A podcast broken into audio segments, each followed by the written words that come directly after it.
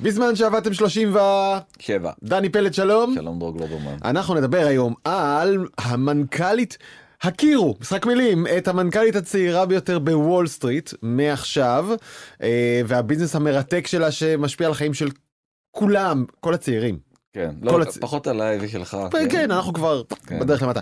אה, נדבר על הקרב העוד מתלהט, אם זה בכלל אפשרי, כבר אמרת המשפט הזה, בין אה, פייסבוק ואפל, בין צוקרברג וטים קוק. אה, נדבר גם על מה שקורה באוסטרליה, הקרב סביב התוכן וסביב העיתונות. יש מי שקוראים להכיל את חוקי אוסטרליה, שמרתקים גם במקומות אחרים, כמו ארצות הברית. איך זה קשור אלינו? העיתונות נגד ענקיות האינטרנט,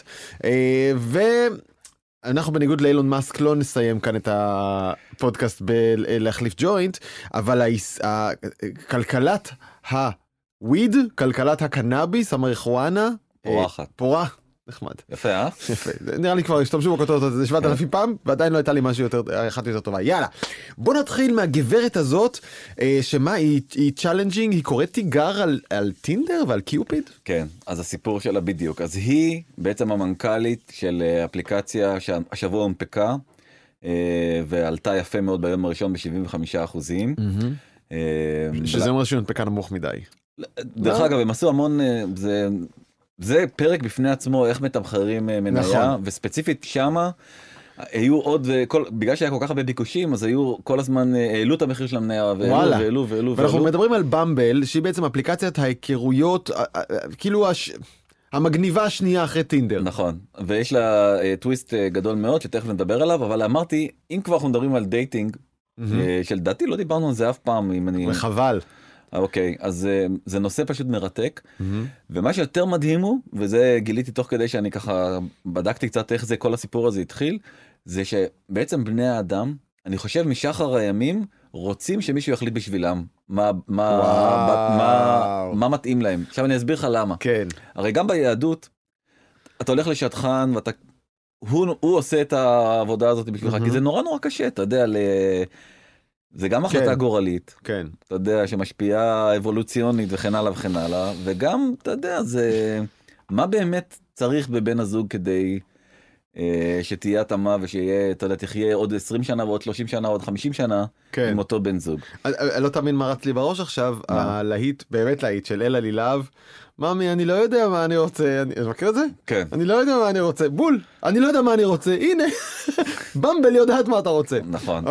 אז, אז אבל נתחיל, אז נתחיל, אז בעצם, מהיום שבעצם הומצא המחשב, הבני האדם שמו את מבטחם בו, שזה די מדהים. אז בעצם זה התחיל ב-אלף תשע מאות חמישים ותשע, שני סטודנטים באוניברסיטת סטנפורד, לקחו את המחשב הענק, את המיינפריים הגדול שהיה שם, אתה זוכר עם הפאנץ' קארדס, עם הכרטיסיות? זוכר, זוכר שסיפרו לי. אני ראיתי כזה בטכניון, שהייתי ילד קטן, שבאתי עם אבא שלי לטכניון, שהכניסתי לחדר ענק, ענק, ענק, עם מחשב שבעצם הייתי מכניס לו כרטיסיות, זה כאילו משהו כל כך מטופש, אבל ככה זה היה פעם. כן, זה הדיסקטים של פעם בעצם. ובעצם היית מכניס שאלון, המחשב היה מנקב את החורים בהתאם לתשובות שמילאת, ואז הם היו יכולים לעשות איזושהי התאמה. הם עשו את הפרויקט הזה, זה עבר בהצלחה, ובעצם כבר אה, שש שנים אחר כך, הוקם בעצם שירות הדייטינג הראשון המבוסס מחשב, mm-hmm. בהרווארד, באוניברסיטה אחרת, נקרא Operation Match. כן. בעצם נתנו להמון אמריקאים ששילמו שלושה דולר אה, עבור הדבר הזה, והם קיבלו רשימה של טלפונים ושמות שמתאימים להם. וואו, כן, אדיר. אדיר. וכאילו לפי קריטריונים, אבל אני מניח שזה היה סימפל סטופד, במובן של אני רוצה מישהי בין גיל עשרים ושמונה עד שלושים ושתיים, ולא מעשנת וזה, כן? עשו המון שאלות אישיות, זה סטודנטים לפסיכולוגיה, ובעצם ניסו לייצר על סמך פרופיל פסיכולוגי, בעצם מאץ'. אוקיי. תראה, כל האוקיי, קיופיד וג'יי דייט ובעצם כולם עד עד טינדר זה בעצם הייתה ככה זה עבד, זה סך הכל שכלול של אותה מתודולוגיה בת יותר מ-חמישים שנה, שבעים שנה, ובעצם ב-אלף תשע מאות תשעים וחמש עם כניסה, עם המצאת האינטרנט בעצם נטבע המושג אונליין דייטינג. אלף תשע מאות תשעים ושמונה הייתה קפיצה גדולה שאנחנו, ישראל קשורה אליה, בעצם ה-איי סי קיו וה-Instant Messaging, וככה בעצם אפשר היה לדבר עם אנשים שהם לא במעגל הקרוב אליך, כי אחת הבעיות זה בעצם איך אתה שובר את המעגל. אלפיים ושלוש עוד פריצת דרך משמעותית גדולה, בעצם עם שירות סקייפ, ואז בעצם אפשר היה לדבר אחד עם השני, בעצם וב-אלפיים וארבע פייסבוק התחילה. ואז היה את הפוק הזה, אתה זוכר שהיה... וככה הייתה... היה לזרוק כבשים, נכון? כן. שזה לא שם? throw sheeps at? לא זוכר. אוקיי. לא יודע, אני לא... לא זרקת כבשים. עשית פוק? לא. בחיים לא עשית פוק? בחיים. אני חושב שגם אני לא. אבל עשו לי לגמרי. ואני אף לא יודע איך להגיב לזה, מה אתה עושה? עשו לך פוק, מה עכשיו? רק נזכיר למי שאיבד אותנו ברגע זה, כן, זה מת, וטוב שמת. פייסבוק בתחילת דרכה אפשרה לאנשים לעשות פוק למישהו אחר, שזה כאילו אצבע בחיסון. טיק טיק, זהו. ואם הוא רוצה הוא מגיב. אלפיים ושבע, אפל, חברה קטנה מקופרטינו, הציגה את האייפון הראשון שלה, ובעצם נסללה דרך למהפכה, ואז ב-אלפיים ושתים עשרה, טינדר וזהו, ומשם, זה בעצם השלב, הגענו לשלב הכי מתקדם באבולוציה, ומה שמעניין בסיפור הזה, זה שבעצם עברנו משאלונים נורא נורא מסובכים לסווייפים מהירים. כן. זאת אומרת, רידדנו בצורה משמעותית את כל התיאוריות הנפלאות האלה של הסטודנטים מסטנפורד ומהרווארד משנות הסוף שנות ה-חמישים, תחילת שנות ה-שישים. אפשר גם להגיד את ההפך. וזה שמה שהמכונות הדיגיטליות והאלגוריתמים והבינה המלאכותית לומדים עליך, אגב שימוש, הוא הרבה יותר עמוק ואולי אפילו יותר אמין ממה שאתה אומר עליך. אם אני אשאל אותך, דני, איזה בן אדם אתה, אתה תתחיל לכתוב לי על נייר, לעומת הניסים עליך מכונה שמודדת איך אתה מתנהג, בוא נראה של מי הדיווח יותר אמין. נכון, אבל איך אתה על סמך תמונות? אתה יודע, אם אתה רק בעצם... אתה צודק, טינדר במובן הזה הוא שטחי רצח, כי יש שם רק תמונות, למרות שגם שם אני בטוח שאפשר להפיק משהו.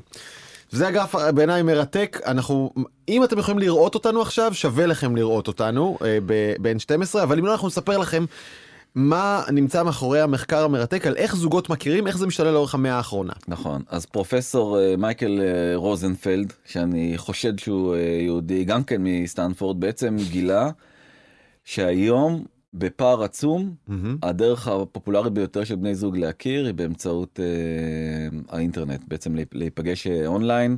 אי שם בשנת אלפיים ושתים עשרה או שלוש עשרה בעצם זה הפך להיות המדיום המוביל, וזהו, ומאז זה פשוט משאיר רווק, והפך, כאילו ככה בעצם אנחנו מכירים. בוא נגיד ככה, אנחנו יכולים לראות שב-אלף תשע מאות ארבעים הדרך, איך אנשים הכירו, זה היה בגדול דרך חברים, או בבית הספר, או דרך המשפחה. הכירו לי, מישהו שאני מכיר הכיר לי. כל הדרכים האלה, כל הדרכים האלה קרסו, אנשים כבר לא רוצים להכיר. אגב, שים לב למה קורה להורים, כאילו להכיר דרך המשפחה, זה בצניחה מטורפת. אין להכיר אותה דרך המשפחה. אין אמא שלי הכירה לי את אשתי לעתיד. והיות שאנחנו בגרף של מאה אחוז, אז האינטרנט בעצם נוגס בכל הדרכים האחרות. נכון. כשהאינטרנט עולה, כל היתר יורדים. נכון. וזה ממש משפיע על היום-יום של אנשים צעירים. אני שומע מאנשים צעירים שללכת היום לפאב. טוב, אין את ההרגל הזה יותר, אבל כשהיינו הולכים לפאבים, כן. לשבת ליד מישהי פשוט הכי דבר איתה, זה כבר ממש לא מקובל. אם עשית את זה, אתה ווירדו.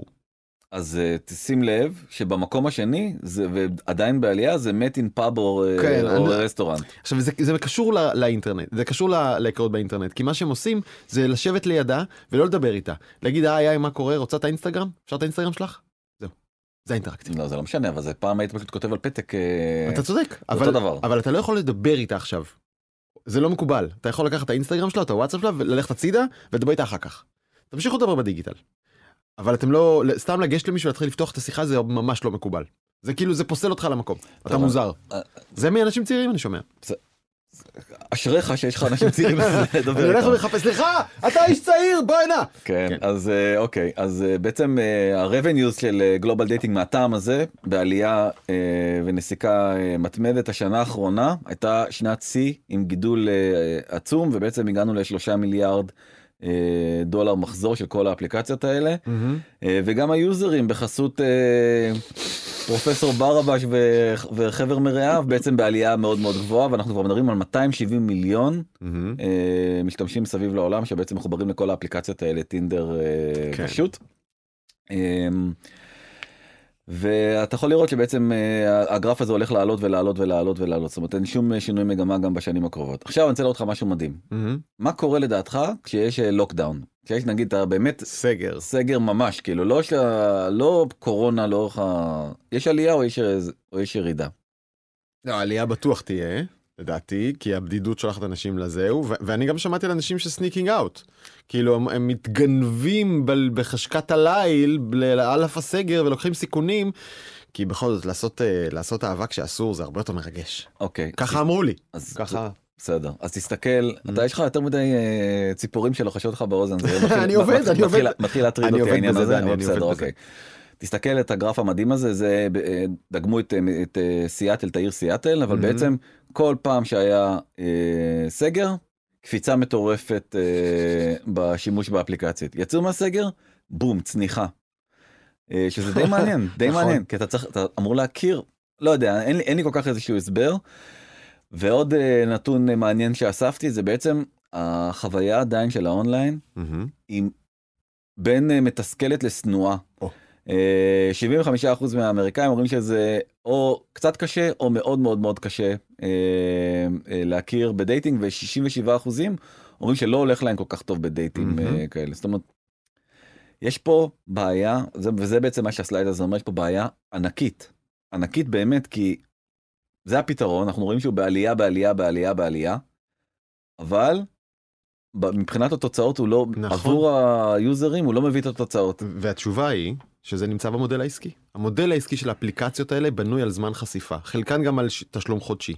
כלומר, הדבר, האינטרס המיידי של האפליקציה היא לא להביא לך בת זוג, רק שתמשיך להאמין שבת הזוג שלך ממש מעבר לפינה, בדיוק כמו מנוי למפעל הפיס. הם לא רוצים לך אף פעם פרס, אבל שאתה לא, תמש... לא תפסיק להשתמש בשירות. ולכן המשחקים האלה, בעיקר טינדר, בנויים כמו משחק הימורים ממכר. זה משחק באדרנלין ובדופמין, בדיוק כמו סלוטס משין, בדיוק כמו מכונות הימורים. אתה סווייפ, וואי, היא רוצה אותי, יו, היא ענתה לי, יש מאץ', אין מאץ', זה נורא מרגש. בוא נראה איזה בנות יש היום. ואני שומע, זה גם את זה אני שומע אנשים צעירים. הכל חוויות שאספתי של אחרים, הם ממש מרגישים מכורים לזה, והם מכורים לחוויית האפליקציה. זה לא קשור למצוא בן זוג. אתה יודע מה הסטטיסטיקה של למצוא אשכרה בן זוג מהאפליקציה הזאת? זה אחד לזה שבעים אלף סווייפים. מה? אחד ל-שבעים אלף סווייפים. או בשכונה של שבעים אלף, סבבה? כי אתה צריך כמה מאות בשביל שיהיה מאץ', אתה צריך כמה מאצ'ים בשביל שאשכרה תהיה שיחה, אתה צריך כמה שיחות כדי שאשכרה יהיה דייט, וכמה דייטים כדי להגיע למערכת יחסים. רואה את השרשרת, עד שהם יתעסקו באפליקציה, אתה מגיע לממש מערכת יחסים, אתה תבזבז שם אין סוף שעות. ואז נכנס העניין של הממכר, ואז נכנס העניין שזה מתחרה בשאר הדרכים והופך אותנו ללא לגיטימיות. כלומר, זה מעגל קסמים שאין ממנו יציאה. כי אתה לא יכול להגיד, אני שובר את האפליקציה, יוצא החוצה. אף אחד לא ידבר איתך בחוץ, זה לא מקובל יותר, רק באפליקציה. רק יכול לשמוח שהייתי, כיף שהייתי נשוי שהאפליקציה הזאת יצאה לעולם, באמת. אתה צודק, אבל תגיד רגע, אתה האמת, אתה האמת, דני, בתור איך אומרים, מנו אמנו, גבר לגבר. לא בא לך כאילו איזה חודשיים, הרפתקאות בטינדר, ולחזור לחיים שלך רגילים? לא. חודש? לא יום אפילו, באמת, לא בא. באמת? לנסות את זה בתור חוויה אנושית? כל האנשים סביבנו באולפן ובכלל שסביבך, כאילו הצעירים יותר, זה חלק מהחיים שלהם, לא בא לך לטעום את איך, איך הם חיים? לרגע? לבדוק את האפליקציה? לא, האמת שלא. הנה, ואתה יודע, אני יכול ל- ל- ל- להוריד איזה אפליקציה שאני רוצה ולנסות. לא, אין לי שום, שום דחף, זה... אותי זה מעניין רק תרבותית כמובן, אבל אני לא יכול להוריד כל אפליקציה שאני רוצה. למה? כי חביבי, טינדר על הטלפון זה עילת גירושים. אוקיי. אתה לא שם טינדר על הטלפון. בתור אדם נשוי. בוא, בוא נתקדם, זה בדיוק... מה, לא רוצה דבר? לא, פחות, לא... טלי, שומעת? כן, בקיצור... יש לדעי משהו להגיד לך. כן. בקיצור, עוד נתון מאוד מאוד מעניין, זה שבעצם, ושמתי פה גם את ישראל, תסתכל על הגרף המדהים הזה. אנחנו חזקים, אה? אנחנו פשוט... אנחנו יחסית שומרים על... בשנים האחרונות על שיפוע די יציב, אבל בעצם כל המוסד הזה של הנישואין קורס. המוסד של הנישואין. אה, זה מריג', חשבתי שזה שימוש. לא, לא, קורס, קורס. אתה יכול לראות בעצם, אתה יודע, איך, מי, על כל זה, מה שמודדים פה זה בעצם על כמה זוגות נישואים יש על כל אלף אנשים באוכלוסייה בשנה. אתה יכול לראות שבעצם ירדנו מ, או בארצות הברית, זה דוגמה יותר בולטת, מתשעה לשישה. אתה יודע, כמעט... חתונות לאלף אנשים. כן, חמישים אחוז ירידה. ירידה מאוד מאוד משמעותית. כן, אבל שזה הרבה אנשים חיים בלי בלי השכרה זה. או, אני שמח שאתה אומר לי את זה. עכשיו, זה לא רק... חיים בזוג, כאילו, בלי... לא. זה, שים לב. אז שאלו את עשו מחקר Pew Research, שזה גוף המחקר אולי הכי חשוב שיש שם בארצות הברית לכל מיני נושאים מהסוג הזה. חמישים אחוז מהאמריקאים לא רוצים בכלל, לא רוצים בכלל בני זוג. האבולוציה הולכת להיכחד, זה כאילו, ה... זה, זאת המסקנה, לא רוצים, זו. בגלל זה אני אומר לך, אני, אני כאילו, טוב לי במקום הזה, שאני כאילו, זה מאחוריי, לא עכשיו רוצה ללכת לים עם כיסא לידי, ולהסתכל על השקיעה לבד, אבל יש אנשים שכנראה זה עושה להם טוב. תשמע, קודם, אתה מסכים איתי שזוגיות זה לא עניין כזה פשוט? זה לא פשוט, אבל אתה, אתה יודע, אבל... ש... זה בסדר שאנשים בוחרים לא רוצה? זה לגמרי בסדר. זה... כמו שמותר לבחור להיות בילדים. מה, מה זה בסדר? מעל חמישים אחוז זה מה שהם רוצים. בס... להיות לבד. אחלה. מי, מי אמר שזה בעיה בכלל? טוב. אולי זה לא בעיה. זה מדהים אותי, אני מודה. אבל עכשיו שאני חושב על זה, מי אמר שזה בעיה? אוקיי, אז למה, אז למה בכל זאת יוצאים uh, לדייטים? מה הסיבה העיקרית לדעתך? אני שאלת לך עוד שאלה שאני... אני פשוט... אני יודע, אני יודע. תגיד, אם הייתי מציע לך דיל של חודש-חודש, כמו טבח בצבא, חודש אתה בבית, במשפחה שלך ואשתך והכל וזה, וזה וחודש אתה לבד, עושה, קורא, מנגן, מה שאתה רוצה. תקשיב, היית לוקח חודש. אז אני מספר לך, אז אני בימים שלפני הקורונה, אתה יודע, מטעם עבודתי, הייתי צריך לנסוע בערך פעם ברבעון לארצות הברית. ואז אתה שבוע ישן במלון לבד. כן. זה גורם לך להעריך כל כך את, אשתך, את, את, את מה שיש לך, באמת, כן. כי אתה, זה, לא משנה, זה חוויה קשה, כאילו, בפני עצמה, אנשים חושבים, כאילו, אה, נוסעים לחו"ל, נוסעים, אתה א', תהפוך, אתה בג'טלג, אתה בשלוש בלילה, אתה מתעורר, אתה מסתכל, אתה לא יודע איפה אתה תהפוך לגמרי, ואתה לבד, ואתה פשוט מבין כמה, כמה הביחד הזה הוא, לדעתי, הוא חשוב, אתה יודע, וטוב, אבל עוד פעם, אני נשמע כמו איזה כומר נוצרי, נכון. לא בא לי על זה, אבל אני, אתה, אתה גורר אותי למקום שאני לא, זה ככה אני, ככה אני מרגיש. אני שומע, נגיד, זוגות, הורים אלטרנטיביים, כן? נגיד, זוגות חד מיני, כאילו, אבא גיי ואמא זה, ושהם, שאומרים, אחלה דיל, יש לי חצי שבוע עם הילדים שאני אוהב, יש לי חצי שבוע לבד, מושלם. זה מה אני רוצה. ואני באמת, אני מכבד את כל אדם והדיל שטוב לו.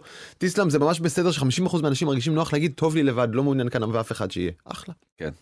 יאללה, אז בואו. עליו שאני מופתע מזה. אוקיי, אז מה הסיבה העיקרית בכל זאת לצאת לדייט? שימום. נכון. באמת? כיף. חמישים ואחת אחוז מהגברים זה for fun. גדול. נטפליקס או דייט? אה, מה נעשה דייט? נכון. ודרך אגב, זה גם מתחבר מאוד לעניין הזה, כי אם זה כמו הימורים, וזה כמו בעצם לפתוח את סלוטומניה של פלייטיקה, אז אתה לוחץ פעם אחת על סלוטומניה, נכון. ופעם אחת על טינדר, ומקבל ו... נצנצים כל פעם שיש מאץ' וזה, וממשיך הלאה. ורובינוד, וזה אשכרה, זה אותו עולם. כן, אתה יודע שרוב, ה... יש כאילו, אחת הבעיות של טינדר ושל במבל, זה, שיש... זה רובינוד? לא, זה שיש אה. מאצ'ים, וכאילו מבחינתם, זה אחלה. אז היה את המאץ', כאילו אתה לא רוצה לקדם את זה. וזהו. כן. למה זה בעיה? זה מעולה, זה מה שהם רוצים, זה המודל העסקי שלהם. אם חלילה תתחיל דייט עם הבחורה הזאת, עם בן בת הזוג, ועוד תהיו חלילה זוג, אתה לא תהיה יותר באפליקציה. הפוך, זה מה שהם רוצים. אוקיי. הסיבה השנייה זה to find friends, בעצם בשביל חברות, שזה גם די מדהים. תחשוב שאלה הסיבות העיקריות שבגללם בעצם נכנסים לטינדר. אתה אומר, לא, לא, רגע. מה? חברים, אתם התבלבלתם. נכנסים לטינדר כדי להכיר בת זוג, ובמקרה של, שלי, של גבר כאילו, של גבר כן. הטרוסקסואלי, סליחה פה אני כן, כן, כן, מסתבך כן. עם כל העולם ואחותו, נכון. אז אני עוזב את זה שנייה, אבל להכיר פרטנר, להקים איתו משפחה, נכון? זה כאילו עוד פעם, בעיניים הפוריטניות שלי, אני כמו איזה... באמת, מרגיש כמו איזה... יש עולם קטן מאוד, עם מאוד מעט אנשים. איזה תנאים היא מצדה, נכון? יש מאוד מעט אנשים שנכנסים לזה בשביל סטוץ, בשביל one night stand, אבל זה ממש מספר לא מייצג, דני, שלא חלילה תיבהל. ואני רוצה, ושאלו דרך אגב, מה הסיבות שהדברים האלה נכשלים, אז זה גם כן, שוב פעם מתוך Pew Research, יש בעצם שלוש סיבות עיקריות. סיבה ראשונה... רגע, רגע, סיבות למה? ללמה בעצם זה לא עובד הדייטינג. אוקיי. או מה כאילו בבן זוג לא עובד. וכמובן שטראמפ מעורב בסיפור הזה. כי מי רוצה טראמפ כבן זוג? זה מה אתה אומר? אז זה דווקא מעניין, כי בעצם הסיבה הראשונה זה ש... עוד פעם, זה ארצות הברית, זה שהוא קצת גר רחוק מדי, אתה יודע, או גר רחוק מדי. אמריקה זה בעיה. גם פה, חביבי, אם היא גרה בנתניה, זה כאילו, וואי, נתניה עכשיו. זה אתה מדבר עכשיו כמו איזה... אני שומע מאנשים, נו באמת. כמו איזה היפסטר תל אביבי מדיזינגוף, תניח לי. רגע, הסיבה השנייה, הסיבה השנייה זה בעצם שיש לו חוב. אנשים עם חובות. ענק. כלומר עצוב, אבל מצחיק. והסיבה השלישית זה כי הוא הצביע לדונלד טראמפ. כן. כן.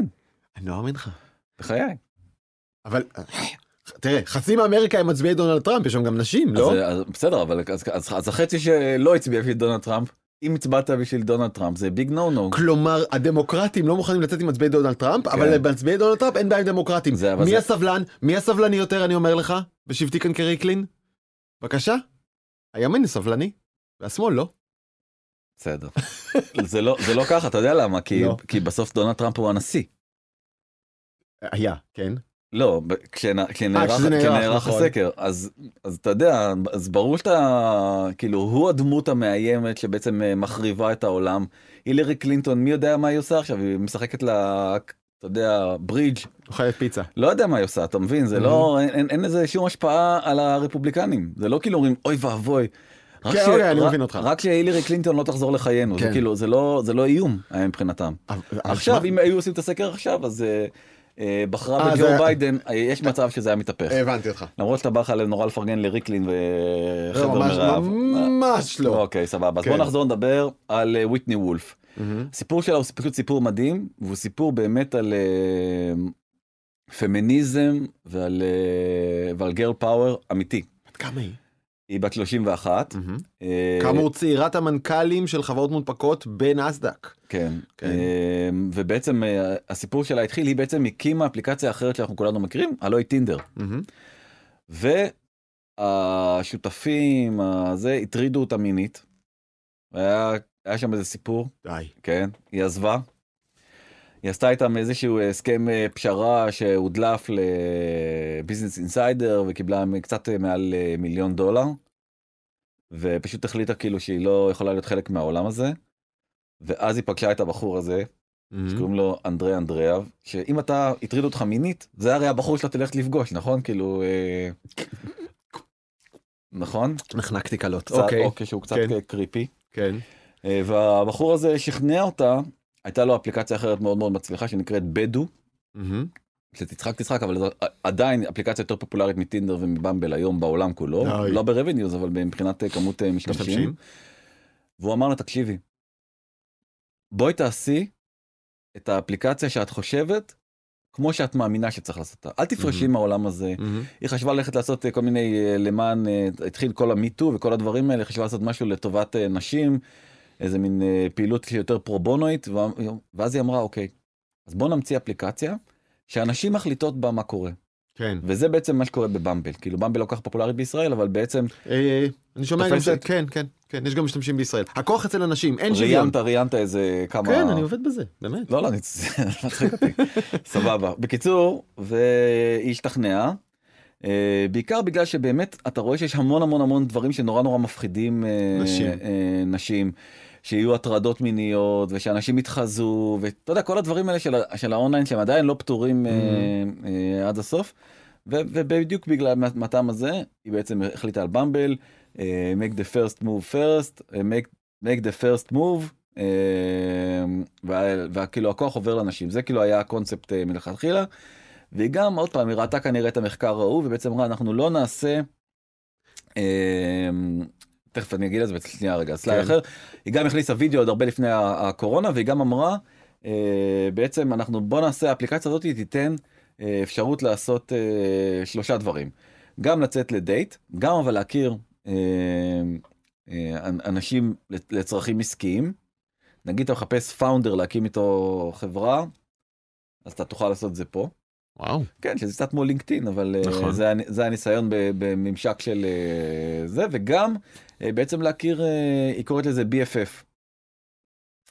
אז אם אתה רוצה בי אף אף, כי הרי אמרנו שזאת הסיבה השנייה, שבעצם בגלל נכנסים לאפליקציה כזאת, וסתם בא לך ללכת לשתות בירה, nice. נכון? Okay. אז, אבל כמובן שרוב הכסף הוא עדיין מה... אני לא צריך בי אף אף שיש פה אותך, דני. נכון. אני לא משתמש על האפליקציה. סבבה, אז הנה המספרים, תסתכל, בדו, האפליקציה הזאת של אנדרי אנדריאב, אז עם שישים מיליון יוזרים, ואתה יכול לראות שטינדר קרוב מאוד חמישים וחמישה, ובמבל כבר עם עשרים, אבל תסתכל על הסלייד הזה, וזה בעצם מה שגרם להנפקה. זה אחד האנליסטים עשה איזשהו ניתוח לקראת ההנפקה, כדי להראות כמה האפליקציה הזאת מוצלחת. היא בעצם עלתה בשלוש שנים, מ-עשרה אחוז לכמעט עשרים אחוז. של נתח שוק. של נתח שוק. אתה יודע, יגיד לי על מודל עסקי? איך היא עושה כסף? אותו דבר כמו טינדר. שזה אדס, יש שם פרסומות, ודמי מנוי פרימיום לשירותים ספציפיים. נכון. אתה מכיר את הקטע הזה שגברים משלמים בטינדר, אם הם רוצים להמשיך לגלוש עוד? רק גברים משלמים כדי להמשיך לקבל עוד זמן גלישה, עוד זמן סווייפינג ביום. לא.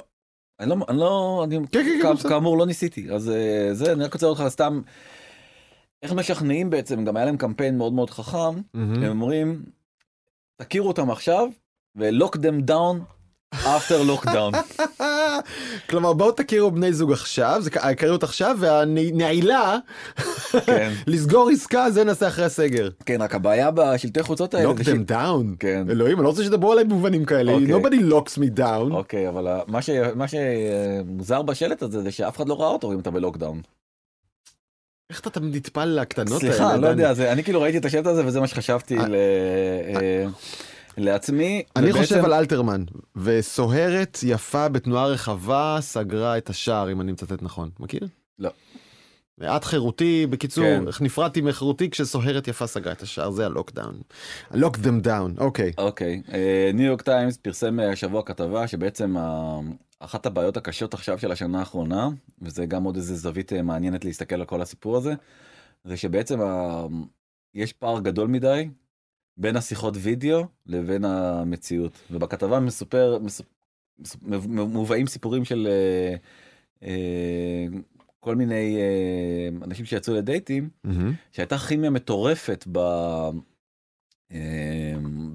במהלך ההתכתבות והשיחות וידאו, ואז הם נכנסו לחדר ולא היה את הקליק הזה. וזה גם כן גורם לך לחשוב כמה... כן. רגע, רגע, תן לי שנייה זה. אנשים שנפגשים בשיחת וידאו ומדברים, ואגב, בסגר זה נהיה סופר פופולרי, דייט, דייטים בוידאו, דייט ראשון בוידאו. נכון. אה, זה גרע קצת קודם, אבל בסגר זה, בסגרים בכל העולם, זה ממש תפס תאוצה, בוא נעשה וידאו דייט, זה מה שאנשים מתלבשים יפה, אולי שמים בוסם ופוגשים את הבן זוג בוידאו, ואתה אומר, יש כימיה, לפעמים יש כימיה בוידאו, וכשמפגשים פיזית זה לא עובד. כן. אה, יש בזה משהו קצת אותנטי בעיניי, אתה יודע? אותנטי? כן, כי אנחנו גם חיות, נכון? אנחנו בעלי חיים, ויש גם אלמנטים פיזיים שאמורים למשוך אותנו, ריח, זה, שבוידאו לא עובד, בוידאו נטרלת את זה, וכל הקריאות אונליין זה הבעיה שלהם, שזה מנטרל אותך כאורגניזם חי, ומאפשר לך לבחור בן אדם לפי תמונה, אבל אתה לא יודע אם אתה נמשך עליו באמת, לאיך שהוא זז, לאיך שהוא מריח, לאיך שהוא נשמע. והנה גם הוידאו, אחר כך נפגשים, ווואלה, משהו בכימיה לא עובד, הפרומונים לא, לא מתחבר. וזה אותנטי, זה בסדר, בעיניי. כן. אבל אתה צודק שזה מפיל את הכלי. זה הופך אותו לפחות טוב. נכון, זה בעיה ראשונה, ובעיה שנייה זה ששנה שעברה, סי בהונאות של אונליין. שזה עדיין עם כל ה... בקירויות כאילו? כן, אנשים התחזו, ובעצם העבירו כסף, אתה יודע, סחטו כספים, ראית גם שזה הדבר, אחד הדברים שהכי מפחידים, את הדייטרים, בצדק גמור, כי זה כן. בעצם אחת הבעיות הקשות. רק נזכיר שאונליין דייטי גם מאפשר לאנשים... שלוש מאות מיליון דולר mm-hmm. הונאות. ב... יואו. כן, תחשוב על חיים אתגר וכל המתחזים האלה וכל מלא ה... מלא עבודה.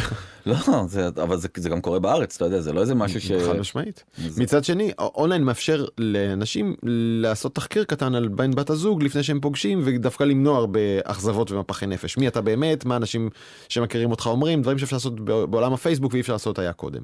לא ככה. אוקיי. Okay. Uh, נחזור חזרה לוויטני וולף, אז בעצם... Uh...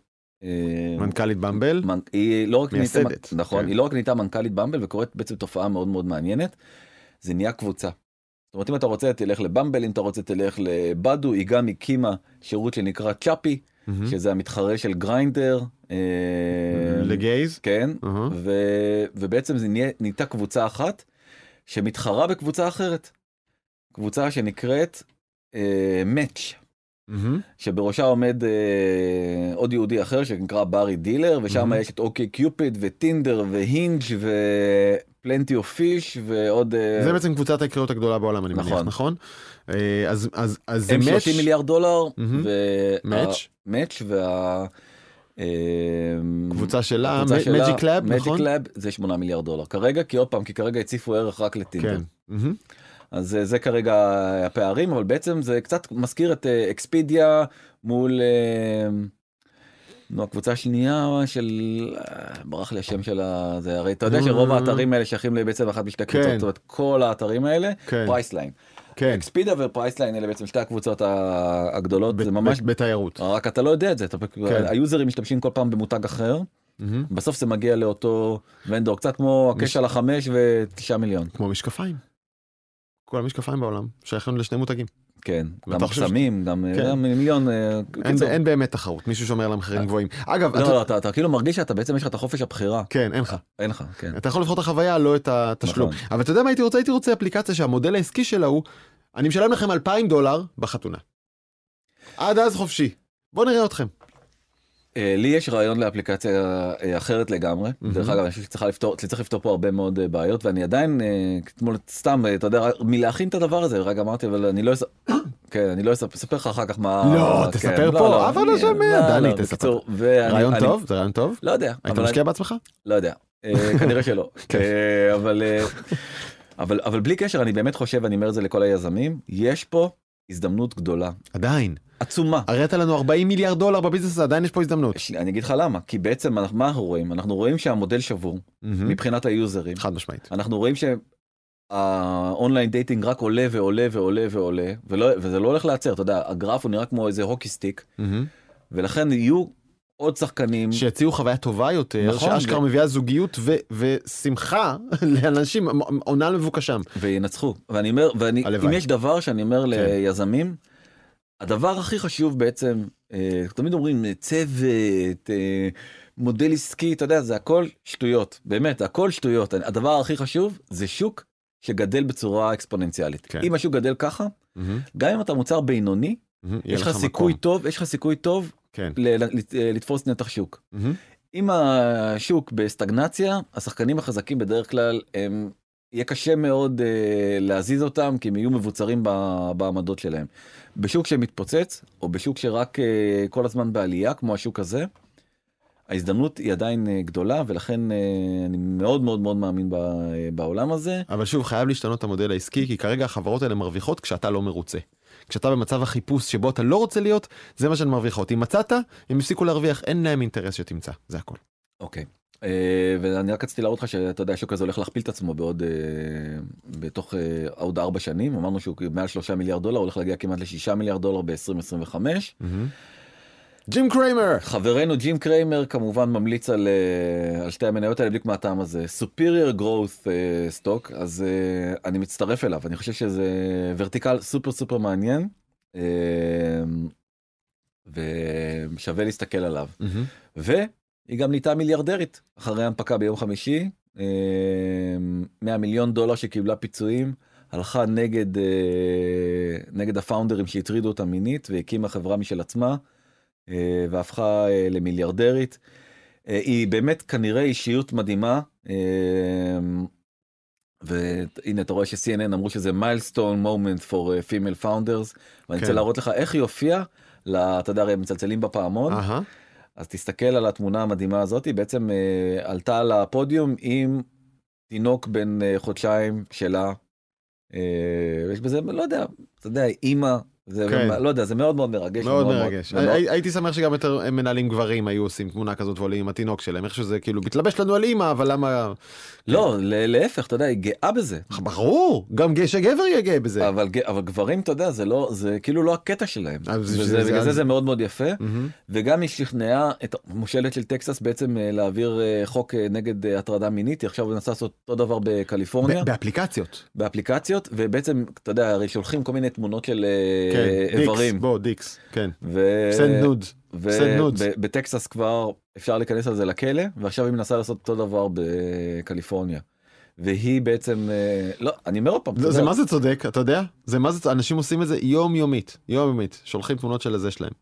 לבחורה רנדומלית. זוכר את הקטע הזה בחזרות, ראית? כן. תגיד, אתה שלחת לי תמונה של הזה?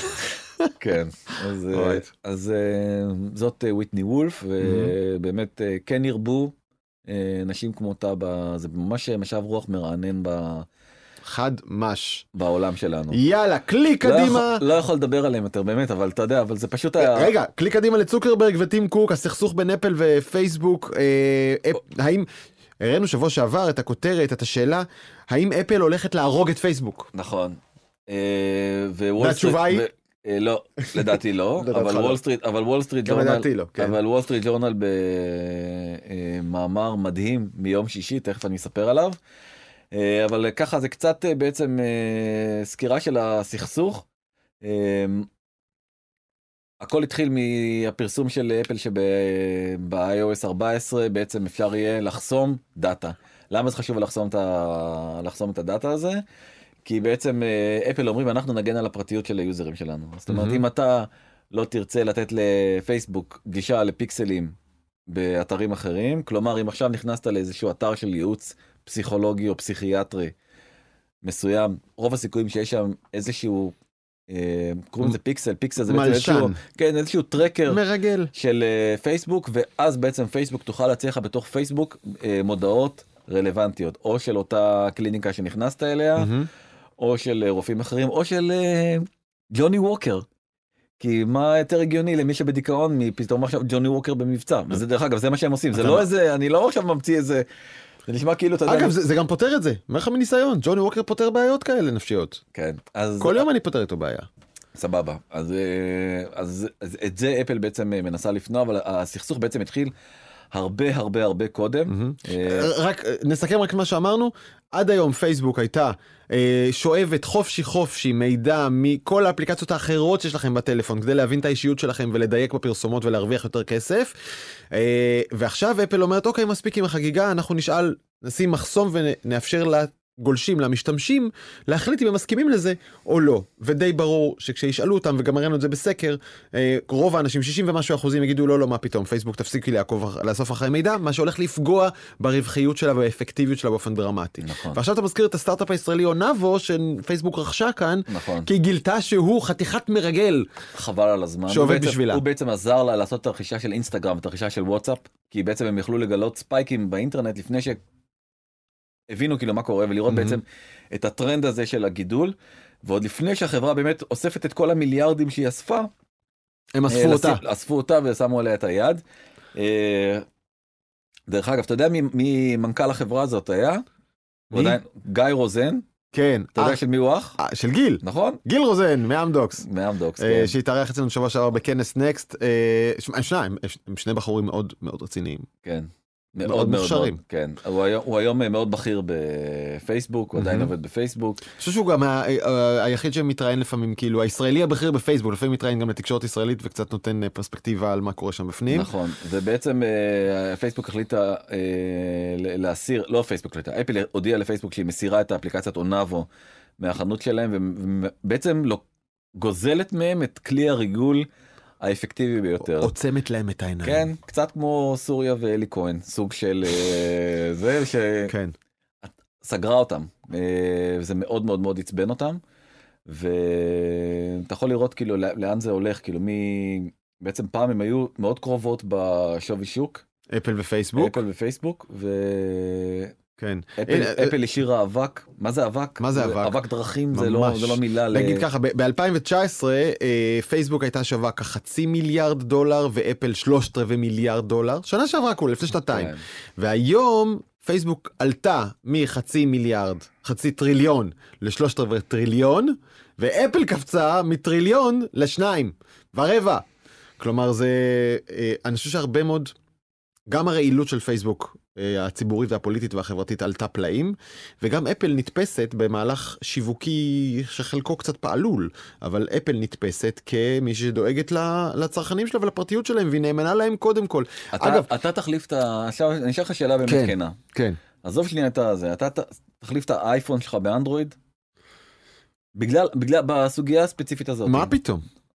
הפוך, אני מחבק אותו, אני מאמין להם. גם אני. אני מאמין להם, לאפל, חד משמעית. אגב, לא לשכוח, גם הם מרושעים ואלימים בדרכם, אבל כל מה שהם צריכים להיות, זה פחות מרושעים מפייסבוק, זה הכל. תכף אני אגיד לך מה מרק צוקרברג אומר על אפל, אבל בעצם הכותרת הגדולה של וול סטריט ג'ורנל ביום שישי, זה שאנחנו, שמרק צוקרברג אמר לאנשיו, אנחנו צריכים להכאיב להם. לאפל. לאפל. שכאילו, תגיד, מה אתה, אתה? הקומיקס, מה זה אנחנו צריכים להכאיב להם? כאילו, באיזה, באיזה, מאיזה סדרה יצאת? כאילו, מה ראית בתור ילד שאתה כאילו מדבר ככה? אנחנו צריכים, זה באמת, זה הכי אוסטין פאוורס שיכול להיות. אנחנו צריכים להכאיב להם. הגנון של שימון. והכותרת הזאת היא מכה גלים, כאילו, אתה מבין? הייטינג קוק פותח וול סטריט ג'ורנל, וזה הדבר הראשון שהוא רואה.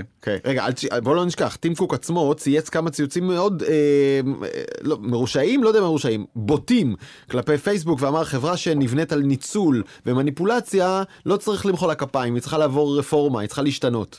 והוא דיבר על פייסבוק. כן. שבעיניי אגב זו אמת, מה שהוא אומר. סבבה. אז אנחנו צריכים להכיב להם, אחלה, ובעצם... מה, מה הטיעון של מרק צוקרברג? הוא אומר, תקשיב, אם אפל היו כאלה צדיקים, וכל מה שחשוב להם זה הדאגה הכנה לפרטיות הציבור, הם לא היו גובים כאלה מחירים מופקעים עבור המוצרים שלהם. למה? הפוך! הפוך! השאלה במה אתה משלם? בדולר או בפרטים? אז הוא אומר, אם באמת בכנות, דאגת הציבור כל כך חשובה להם, הם לא היו דואגים לייצר כזה רווח תפעולי וגולמי מטורפים, כי אפשר למכור את האייפון ב-שלוש מאות דולר ועדיין להרוויח עליו כסף. אוקיי. זה הטיעון של מרק... אני רק מביא לך, אתה שואל מה... זה הטיעון של מרק צוקרברג. אני לא מקבל אותו. בסדר, אז אני אומר לך עוד פעם, אתה יודע, הוא, הרי טים קוק עוד ב-אלפיים וארבע עשרה אמר, שבעצם אם פייסבוק נותן לך את השירות בחינם, אז אתה זה המוצר, ואז כאילו זה נהפך לזה. זה שתי אסכולות, אז השאלה היא, האם אתה מעדיף לקבל שירותים בחינם תמורת ויתור על הדאטה, או לא? או לשלם עבור. משתי סיבות, אוקיי? מה משתי סיבות? מה התשובה אבל? ברור שלשלם, אני מעדיף חד משמעית לשלם, פשוט כי זה גלוי, אוקיי? אתה רואה מול העיניים, הנה המחיר, חמש מאות ארבעים ותשע דולר, שבע מאות חמישים דולר, כתוב לך מול הפרצוף, זה מה ששילמת. אין מחירים נסתרים, כמו אצל פייסבוק, שוב, אפס דולר, אבל אתה לא יודע מה אתה משלם באמת. אתה לא יודע באיזה מידה פייסבוק משפיעה על ההחלטות העתידיות שלך, ועל השיקולים שלך, אין לך מושג. זה המחיר שאתה שלם, ואתה לא יודע מהו. באפל זה גלוי, הנה המחיר, ואם אתה רוצה לך לדוחות הכספיים שלהם, אפילו תראה שמתוך ה-שבע מאות וחמישים דולר ששילמת על האייפון, מאתיים וחמישים זה עלות הייצור, ו-חמש מאות דולר זה הרווח של, של אפל. שילמת להם שירוויחו. כן. תבחר, אבל זה גלוי. אין מניפולציה. אוקיי, אז אוקיי. אז לפייסבוק יש כלי סודי לנצח. רגע, אתה, אתה מקבל את זה? אני מסכים איתך לגמרי. אוקיי. אבל יש להם כלי סודי לנצח את פייסבוק. ונחש מה הכלי הזה? את אפל, סליחה. לפייסבוק יש כלי סודי לנצח את אפל? לא יודע. תמתרדה... מה הם הולכים? לא. מה? הם הולכים להוציא שעון חכם? כן. שזה ממש הגיוני. אתה מבין, הם עכשיו לא מספיק שאת כל הדאטה ולגרום לך להיות אלכוהוליסט כאילו כבר הם אספו עליך, עכשיו הם גם רוצים לאסוף את המידע הרפואי עליך. זאת אומרת, גם למדוד, זה כאילו הפוקוס שלו. כי כשיש לך שעון פייסבוק על היד, שעון חכם, אז הוא אוסף ממך דופק ואוסף לחץ דם, ואם אני מחבר את זה למידע שבדיוק קראת עכשיו על המסך, אני יודע מה מרגש אותך, אני יודע איך למכור לך יותר טוב, הבנתי את האישיות שלך הרבה יותר לעומק. מי שעושה את זה כבר זה אמזון בעצם, עם השעון החכם שלה, עם ההיילו, שהוא גם מקשיב לך ויודע מה המצב רוח שלך, ויודע מה למכור לך מתי. כן, אז פוטין שמע את ההודעה ונקרא מצחוק.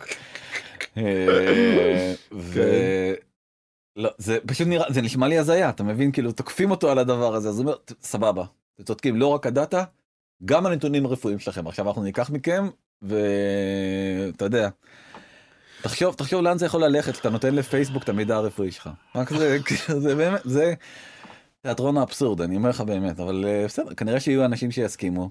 ובוא נראה לאן, לאן היופי הזה הולך. תשמע, אני חייב לך, סביב טיק טוק, יש לי עכשיו הרבה שיחות עם צעירים, נכון? אמרתי לך מדברים עם צעירים, יש לי הרבה שיחות על טיק טוק. ו- ואמרתי להם, תשמעו, אני כל הזמן טיק טוק מראה לי, בחורות בבגדים מאוד צמודים, מראות ציצים, מראות ישבן, כאילו דרך בגדים, אבל כל הזמן, ואתם אומרים לי, זה בטוח, זה לא, זה, זה נורא סק, כאילו, זה נורא מיני, אני לא מעוניין בזה. אומרים לי, אתה יודע מה הקטע עם טיק טוק? הוא, הוא יודע מה אתה רוצה. כל אחד מקבל פיד אחר, זה מה שאתה אוהב לצפות. כל... והם רואים דברים אחרים. אז מה אני שומע בעצם? פייסבוק אומרת, אין בעיה. אתם טוענים שאנחנו בעיה, אנחנו ניכנס לכם מתחת לאור ונאכיל אתכם במה שאתם באמת אוהבים, אפילו אם עד שתקיעו. אנלוגיה אתה ברורה? כן. אוקיי. מוזרה אבל ברורה. מוזרה, אוקיי. יאללה, אבל בוא נמשיך. ובעצם נשיא מייקרוסופט בא ואמר השבוע בפוסט רשמי של מייקרוסופט, שבעצם מייקרוסופט צריכה... להסתכל על, ארצות הברית צריכה להסתכל על מה שבעצם גוגל ופייסבוק עושים באוסטרליה, או מה שאוסטרליה עושה יותר נכון עם גוגל ופייסבוק שם, mm-hmm. לאמץ את אותה מדיניות גם בארצות הברית. נאמלק רגע מה קרה שם? כן, לא, זה רגע, אני תכף את הציטוט, אתה רוצה שלנו לקרוא את הציטוט המלא? כן, אבל לדעתי צריך להיזכר מה, מה קורה באוסטרליה כדי בוא. לחבר את החיבור. אז האוסטרלים, בעיקר העיתונות, בעיקר העיתונות ששייכת לרופרט מרדוק, יש לומר, כועסת כבר שנים על זה שהמודל העסקי נודד לגוגל ופייסבוק, כי למה? גוגל ופייסבוק גם מראות את הכותרות מהעיתונים, וגם גוזרות הקופון מהפרסומת שליד, והעיתונים נחלשים.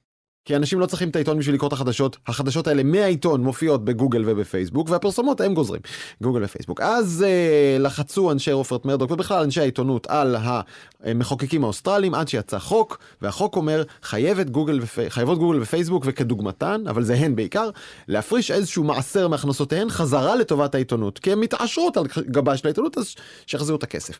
אה, לטובת ייצור תוכן, ואומר, נשיא מייקרוסופט, זה הציטוט שאתה מביא, ארצות הברית איננה צריכה להתנגד להצעה האוסטרלית היצירתית שמחזקת את הדמוקרטיה בכך שהיא מחייבת את חברות הטכנולוגיה לתמוך בעיתונות חופשית.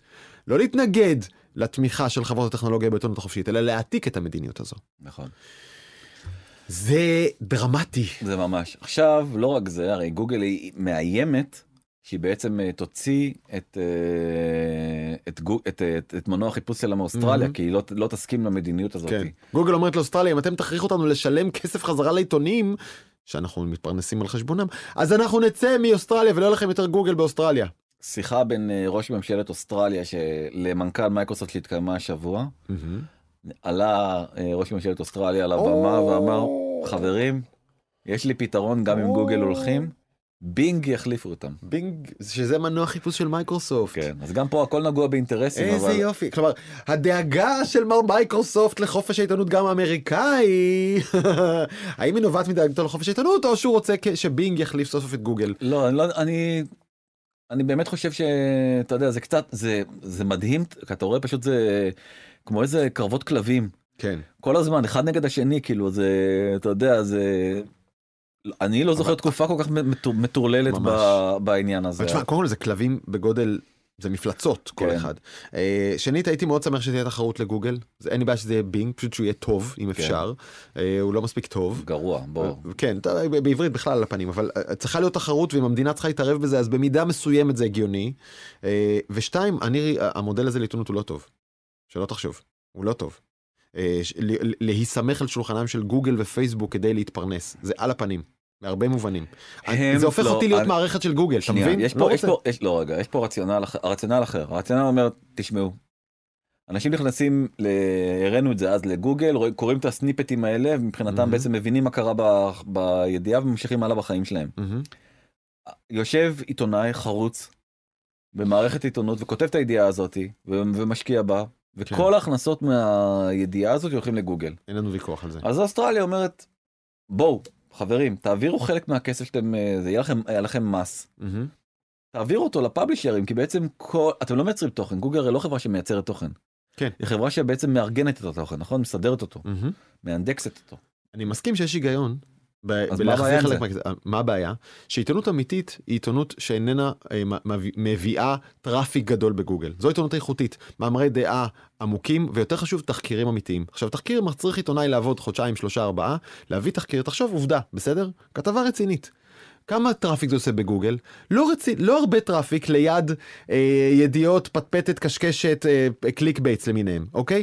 ומה, אם העיתונאי יהיה סמוך על שולחנה של גוגל כדי להתפרנס, יהיה לך הסתה עוד יותר חזקה, במקום לעשות תחקירים משמעותיים, שזה תפקידה של העיתונות, עוד קליק בייטס על שטויות. לא מסכים איתך. אוקיי.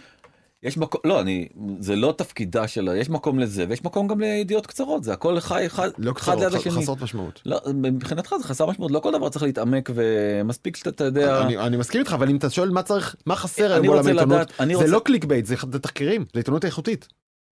בעיניך זה מה שחסר. חד משמעית, בעיניי הצודקות. אבל לא קובעות למרבה הצער. לא, אתה יודע, בסוף הציבור קובע. אוקיי, יאללה, בוא נתקדם. נושא אחרון ונתפנה. כן, ונריץ אותו מהר, כי אנחנו כבר באמת בחריגה של זמנים, אז בעצם רדיט היא מטרה חדשה, והיא ירוקה מתמיד המטרה הזאת, ובעצם הם החליטו, למי שקצת לא מכיר ולא זה לא יודע על מה אנחנו מדברים, אז בעצם יש פורום ברדיט שנקרא וול סטריט בטס, שבעצם מארגן צבא של משתמשי רובין הוד וטריידרים אחרים בעולם בדרכים אחרות, לסמן מטרות ובעצם להרוויח רווחים מהירים וקצרים, נכון? זאת אומרת, זה בעצם הרעיון, והם עכשיו הגיעו למסקנה שהמטרה הבאה שלהם, אחרי שעם כסף לא כל כך הצליח להם, עם ההשקעה במתכת. במתכת כסף, הם בעצם עוברים לתקוף את שוק המריחואנה. רגע, בוא נגיד ככה, הסיפור של גיימסטופ שדיברנו עליו שבוע שעבר, יצר או גיבש או הגדיל דרמטית קהילה של אנשים צעירים שמתחברים ביחד באתר רדיט, שזה אתר פורומים גדול שהוא בעיקר מקובל בארצות הברית, והם מחפשים איך לעשות רווחים קצרים על חשבון שוק ההון האמריקאי, איפה לדפוק אותו. נכון. אז בעצם הם בחרו שלוש מטרות, המצליחה שבהם זה חברה שקוראים לה טילריי, תסתכל מה זה. בעצם ב... ב... בוא נגיד בדצמבר היא הייתה סביב חמישים דולר, ועכשיו היא נסחרת ב-מאתיים וחמישים דולר. לא יאמן, זה GameStop all over again. נכון, ממש, וזו לא מניה יחידה, ביחד איתה עוד איזה מניה שנקראת E T F M G ועוד סנדייל. לא, E T F זה כאילו תעודת סל כלשהי, כן? אלטרנטיב הרווסט, אוקיי. כן. טוב. בקיצור, אלה, אלה הם המניות אה, שכרגע עכשיו טסות, ב, ב, וזה מעניין כאילו להסתכל על זה למה. מרתק. אז חוץ מזה שבעצם יש אה, כל מיני אה, חתולים מייללים, רורינג קיטיז וכאלה שבעצם אומרים, תקשיבו, זה הולך לעלות מכל מיני סיבות אה, אחרות פה דווקא. יכול להיות למסתתרים אה, שיקולים טיפה יותר רחבים אה, וגדולים, וזה החלפת הממשל בארצות הברית. אוקיי. Okay. למה אני אומר החלפת הממשל בארצות הברית? כי בעצם הדמוקרטים תומכים מאוד בלגליזציה של מריחואנה בארצות הברית. איך הגעת מרדיט ומצעירים שמלבים השקעות ספקולטיביות ללגליזציה של מריחואנה? המניות הספציפיות האלה הן מניות מריחואנה. אה, מה שראינו קודם, אוקיי. המניות שקופצות עכשיו בזכות המלצות נלהבות של אנשים ברדיט. נכון. מניות מריחואנה. כן, בקנדה. למה בקנדה? כי בארצות הברית כרגע אסור לחברות כאלה בעצם להירשם למסחר. זאת אומרת, הכלכלה האמריקאית מפסידה את כל הטרנד המטורף הזה של מריחואנה, ונשארת מאחור, והכל קורה בקנדה, שהיא הרבה יותר ליברלית באספקט המסוים, נראה לי בכל אספקט, אבל גם באספקט המסוים. רגע, אבל בחלק ממדינות ארצות הברית כבר זה לגמרי חוקי, קליפורניה וככה. נכון, אז זה חוקי בקליפורניה, אבל מכיוון שבניו יורק נגיד זה לא חוקי והבורסה היא בניו יורק, אז כרגע אין מסחר, וגם זה לא, אתה יודע, לבורסה יש חוקים משל עצמה. צריך בעצם להתקן את החוקים, שבעצם החברות האלה הן מותרות לשימוש, והציפייה היא עוד פעם שתראה שבארצות הברית זה הולך להיות שוק עצום, וכבר ב-אלפיים עשרים וחמש זה כבר יהיה שוק של ארבעים מיליארד דולר, ובעצם עוד הרבה מאוד מדינות הצטרפו, וזה יהיה הטרנד. ועוד דבר שקרה, גם כן בחודש האחרון, בתחילת פברואר ממש, זה בעצם המניה הראשונה הרפואית קיבלה אישור להיסחר בבורסה האמריקאית, זה בעצם כאילו רק עכשיו? רק עכשיו. הסחר נפרץ ממש בתחילת פברואר.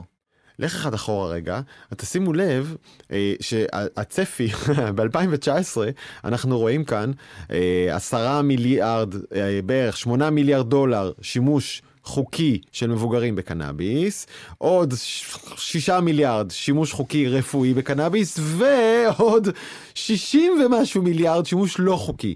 וגם ב-אלפיים עשרים וחמש זה בערך הולך להישאר יחסים, טוב, יחסים משתנים, אבל עדיין יהיה לך עשרים וחמישה מיליארד דולר שימוש חוקי של מבוגרים בקנאביס, חמישה עשר מיליארד דולר שימוש רפואי חוקי, ועוד שישים מיליארד דולר של מריחואנה, גראס, וויד, פוט, איך קוראים לזה? לא חוקי. כלומר, לא חוקי עדיין נשאר הכסף הגדול. מתי אפשר להנפיק את זה? אני שואל. את הלא חוקי? את הלא חוקי. לא יודע. אני רק אבל... אתה יודע, אחרי שאלה לי גילינו שהיא צדקה, אנחנו... גם סנופ צדק. גם סנופ צדק. ורי ורי נס. למרות שאני מודה שעדיין אני צריך להעמיק טיפה ולהבין את הקשר בין השימוש הלא חוקי, השימוש החוקי והשימוש הרפואי. כי בהרבה מדינות כמו בישראל, נגיד, שימוש רפואי זה חוקי לגמרי. אתה יכול לגדל, אתה יכול למכור, אתה יכול להנפיק, אתה יכול מה שאתה רוצה, אבל לעשן אתה לא יכול. ועדיין הדברים האלה איכשהו מפרנסים אחד את השני. ואני תוהה אם זה ברמת ההייפ, או אשכרה ברמת הפרוסס של הייצור. כי אם מותר לגדל המון מריחואנה חוקית לכל השימושים, אז ברור שמחירה יורד. נכון. זה קשר נורא מעניין, בטח מישהו כבר חקר את זה, אנחנו נחפש. טוב. עד כאן, עד כאן, עד כאן, דני פלט, תודה רבה. תודה רבה. זה דני. היה תענוג גדול, ואנחנו נגיד תודה גם. נזכיר לכם שאנחנו זמינים לכם באפל פודקאסט, ובספוטיפיי, ובמאקו, ובנקסטר, וב-אן שתים עשרה, אפשר לצפות אותנו, אפשר להזין לנו. אנחנו נגיד תודה למיכל סולברג ולי פיין, שהפיקו את המשדר, את הפודקאסט שלנו, באולפן נווה שטרן, תומר וולף, אנג'לינה נזימוק וצ'יצ'ו הגדול. עד כאן, לילה טוב.